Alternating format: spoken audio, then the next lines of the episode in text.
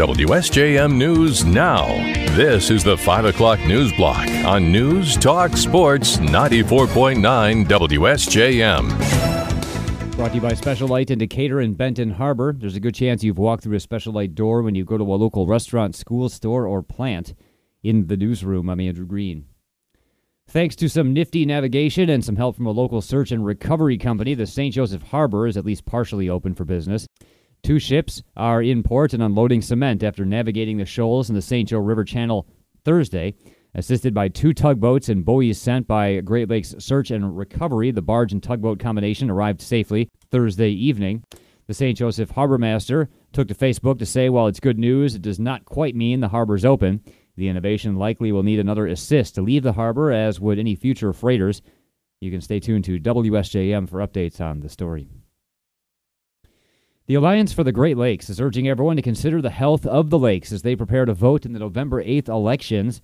Spokesperson Jennifer Caddick tells us there are several Great Lakes issues that the officials you'll be voting for will have to decide. At the federal level, funding for Great Lakes restoration programs, funding for programs to keep invasive species out of the lakes, make sure that our water is safe to drink, and all the way down to local officials Caddick says that the Great Lakes Restoration Initiative is a major Great Lakes issue. In 2019, it was allocated $300 million per year, but advocates for the lakes are seeking an increase. Decisions that are being made about funding programs, about restoration efforts, about our water infrastructure, getting rid of things like lead pipes, which is a major concern for a lot of communities, those are ultimately connected back to the Great Lakes. Caddick says that you don't have to be an environmentalist to want to support healthy Great Lakes. She notes they have a major effect on industry and tourism. You can get clued in on Great Lakes issues at greatlakes.org by looking at the news section. She notes it's also important to, re- to research each candidate on your ballot. Michigan State Police have announced the purchase of 340 automatic external defibrillators, or AEDs, for posts around the state. Using funding from MSP vacancies, the agency was able to buy the new equipment for $486,000. Lieutenant Dwayne Robinson with the MSP 5th District in Benton Harbor tells us the AEDs have long been among the equipment in department vehicles, and he has personal experience with them. I was at a, graduation at Berrien Springs right around 2015, and a gentleman he fell ill, and I was there present during the uh, ceremony, and I was able to not only administer CPR, but I was able to connect him to an AED, and it helped save his life. Robinson received a life saving award for that incident. State police say about half the patrol vehicles will now have AEDs with the purchase of the 340 additional units.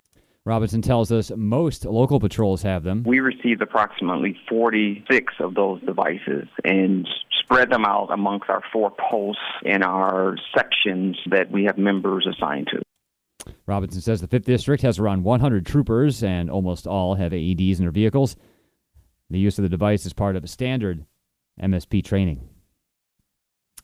Pipestone Road at I 94 in Benton Harbor will be closed for a few weeks in November as the Michigan Department of Transportation repairs the eastbound I 94 bridge over Pipestone and removes equipment used to build a temporary lane. The work is all part of the I 94 rebuilding project between Red Arrow Highway and Britain Avenue, set for 2023 and 24. MDOT says starting Monday, drivers can expect single lane closures on eastbound and westbound 94, while Pipestone Road will be closed and detoured in the area of the highway. The Pipestone detours will take northbound drivers on Pipestone to eastbound 94, westbound Napier, and westbound 94 back to northbound Pipestone. Southbound Pipestone drivers will be detoured over to westbound 94, southbound M139, and eastbound 94 back to southbound Pipestone. The work starting on Monday is expected to continue through November 18th. The project's intended to widen the freeway and improve the driving service. Officials at Huntington Place in downtown Detroit are holding special training sessions for security staff ahead of the November election. General Manager Karen Totaro says the training is aimed at keeping everyone in the center safe, including on election night, when it will again be used to count ballots. We can't really delve into the security plans as much in detail, but we are looking at all those aspects of what happened in 2020 and how we can work with the team that runs the election piece and runs the ballot counting. You know, how can we help support them? How can we make sure that it's a safe and secure environment for everybody who's in the building, working or, you know, overseeing as a challenger or what have you? In 2020, hundreds turned out to what was then the TCF Center, banging on the windows and shouting, Stop the count. That was over claims there was fraud on the part of election workers. Ever since its release this summer, a locally produced film has been racking up awards. House of David Life Everlasting has been racking up awards at film festivals around the world, with the latest being a Best American Film at the Cannes World Film Festival this week. Producer and House of David Museum founder Chris Siriano tells us he was shocked to see the film selected out of the hundreds of submissions. It's mind-boggling. You know, I've been uh, the little guy in my own little museum trying to tell the story for 27 years to each person that walks in. Now the story is being told to tens of thousands and more all over the world, and that just makes my heart swell. Siriano says he's been contacted by production companies from Discovery to Netflix asking about the House of David story in future episodes. He and fo- filmmaker Rob Bird of South Haven are currently working on the second installment about the House of David baseball team. You can find out how to watch the film at hodfilm.com. And Christmas is still a couple of months away, but Michigan's official tree has been harvested from St. John's. Heath Miller is part of the state's Christmas tree crew. We drive around checking out the nominations that get put in um, every year, and this happened to be a tree we saw about three or four years ago. And it just is, it was a little bit short then because our requirement is that the tree is 60 feet tall. So as the tree grew and we watched it over the last two or three years, um, we kind of got um, permission to be able to take the tree. Miller says the blue spruce was donated by Mary Ann and Caitlin Beck. It'll be up, set up at the state capitol and decorated for Silver Bells in the City, which is held November 18th. WSJM News Now continues with your Bloomberg report.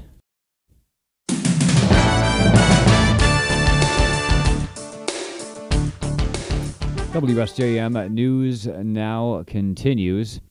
Police in San Francisco are currently investigating a violent assault on Speaker House Speaker Nancy Pelosi's husband, Paul Pelosi, by an unidentified person who broke into the couple's San Francisco home early today.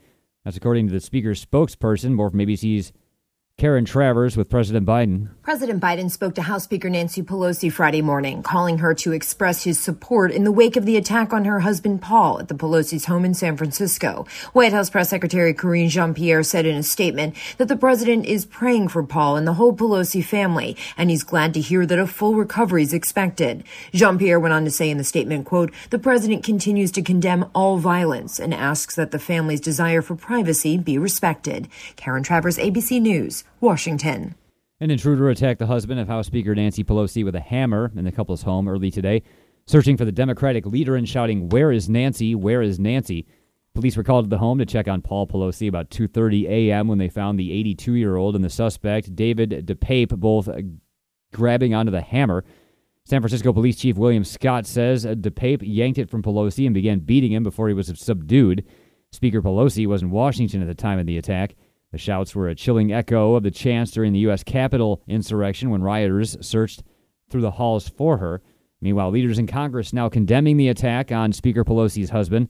House Minority Leader Kevin McCarthy says he reached out to Pelosi and is, quote, horrified and disgusted the top Republican in the Senate is also speaking out, reports ABC's Justin Finch. Senate Minority Leader Mitch McConnell posting on social media that he's horrified and disgusted by reports that House Speaker Nancy Pelosi's husband, Paul Pelosi, was violently assaulted at the couple's San Francisco home overnight while the Speaker was not home. McConnell says he's grateful to hear Paul Pelosi is on track for a full recovery and that law enforcement, including the Capitol Police, are investigating. Investigators are now looking looking into what prompted the early morning break in and assault. The suspect is now in police custody. Justin Finch, ABC News, Washington.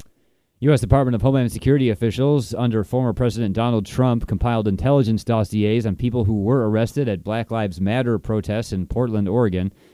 That's according to a newly redacted internal review.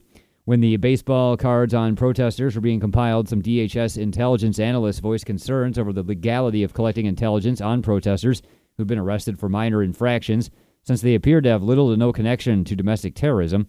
The DHS report says some of the employees even refused to participate.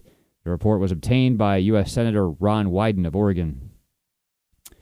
There's a new study on the fate of essential workers during the pandemic. More from ABC's Derek uh, Dennis. A startling statistic on COVID 19's impact on essential workers. CDC researchers say as a result of their occupations, they were two times more likely to die from COVID in 2020 than the greater population. Researchers looked at people ages 16 to 64 in almost every state and New York City. Police officers, firefighters, correctional officers, security guards, and those working in hospitality and food service industries had the highest COVID 19 death rate in 2020. 2020, nearly twice the overall rate. Derek Dennis, ABC News.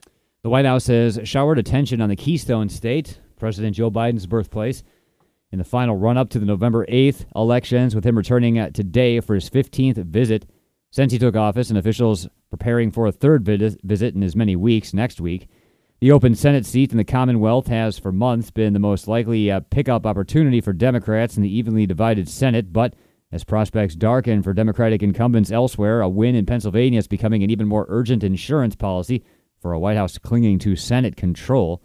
Meanwhile, a political heavy hitter has gone to Georgia to try and swing the state's tight Senate race there. Former President Obama in Atlanta to campaign for Democratic Senator Raphael Warnock as he battles to keep his Senate seat against Republican former football star Herschel Walker. Obama's popularity outweighing even the endorsement of current President Biden. Democrats are hoping he has a huge impact. They are going to the mattresses by bringing their toughest, most impactful surrogate, Obama, to the Peach State. ABC News political reporter Brittany Shepard. Recent polls show Republicans gaining ground in races across the country country ahead of the midterms less than two weeks away. Derek Dennis, ABC News.